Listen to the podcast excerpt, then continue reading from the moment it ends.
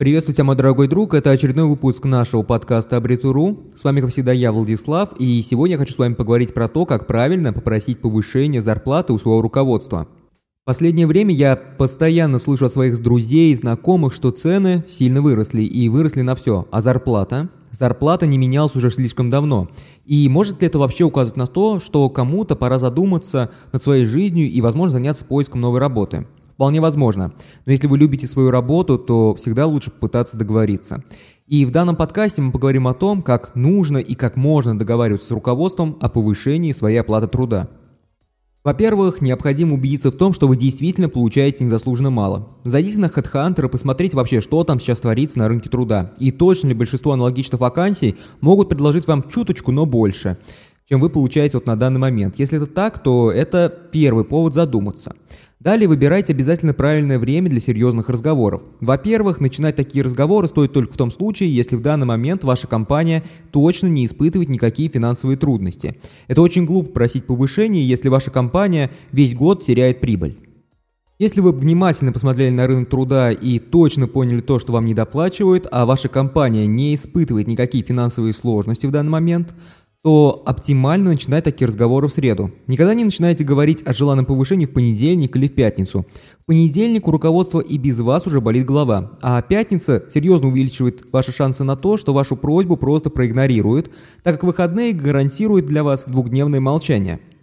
Кстати, если говорить про идеальные условия, то будет очень круто, если накануне этого разговора в компании будет успешно завершен какой-нибудь крупный проект, в котором вы принимали участие.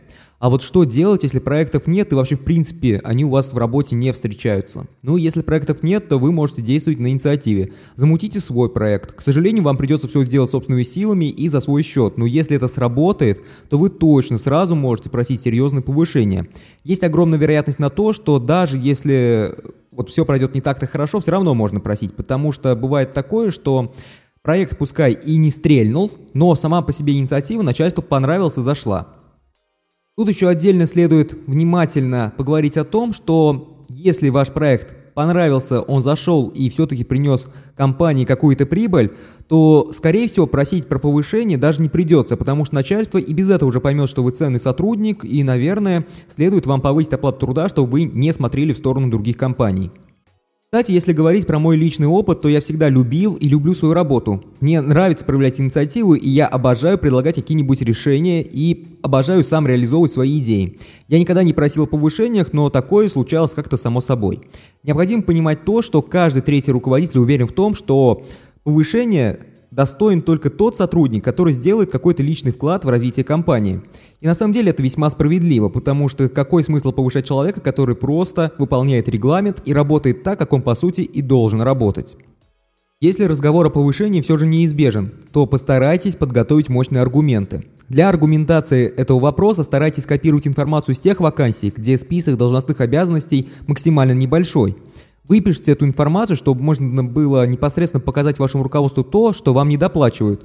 И компании конкурентов могут предложить на аналогичной должности больше или равную оплату при меньшей нагрузке. Также следует отдельно поговорить о том, что пускай даже если общий рынок труда в вашей сфере не вырос, но вы стали работать намного больше, то это тоже повод просить повышения. Если вы действительно работаете больше, то вам нужно показать это вашему руководству. Сравнивать лучше всего себя с другими специалистами на аналогичной позиции в вашей компании, либо со списком обязанностей в вакансиях других компаний по такой же должности. Если перечисленные советы показались вам немного дурацкими, то представьте ситуацию, когда кто-то подойдет к вам просить повышения, оперируя рассказами про свои личные жизненные трудности. Никогда не аргументируйте просьбу о своем повышении тем, что вы устаете, жена на вас ругается, а кошка сильно заболела. Такие аргументы просто указывают на то, что вы не справляетесь и у вас вот-вот будет профессиональное выгорание. Никому не нужны сотрудники, которые не могут затащить свою работу. Никогда так не делайте. Будьте реалистом и говорите только о реальных цифрах. Мне бы тоже хотелось ходить на работу и шиковать так, как сыновья арабских шейхов. Но нужно принять суровую реальность. Я не сын арабского шейха. Звучит ужасно обидно, но мы столько не стоим. Если вы не хотите шокировать начальника, то просите повышение на 10-15%. Это вполне приемлемые цифры, которые вы точно сможете получить при соблюдении всех описанных выше условий. Если судьба будет на вашей стороне и все сложится весьма удачно, то лучше и выгоднее еще раз через годик просить очередное повышение на эти же 10-15%, чем вот так вот подойти и разом просить повышение на 25%. Но помните о самом главном. Если руководитель вам отказывает, а вы прям очень сильно уверены в своей исключительности и продуктивности, то будьте готовы к действительно решительным действиям. Если вы можете поставить плюсик под каждым из пунктов, но руководитель все равно не думает вас повышать, то вы просто будете загнивать на этом рабочем месте, и вполне возможно, что даже через 5 или 10 лет вы все так же будете точно на этой же позиции. В целом на этом все. В завершении подкаста я подготовил для вас небольшой чек-лист. Э, сейчас я Назову вопросы, а вы для себя чекайте, сколько плюсиков вы получили. Итак, вопрос первый. Новые вакансии на аналогичных позициях могут предложить немного, но больше. У вас появились дополнительные обязанности, и вы работаете больше коллег на аналогичных позициях в своей компании. За последний год вы принимали участие в каких-нибудь успешных проектах организации.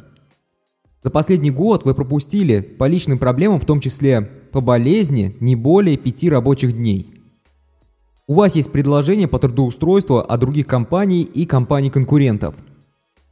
Если на каждый из озвученных вопросов вы мысленно ответили «да», то вы явно выросли за последний год. А вот ваша компания – нет, она стоит на месте.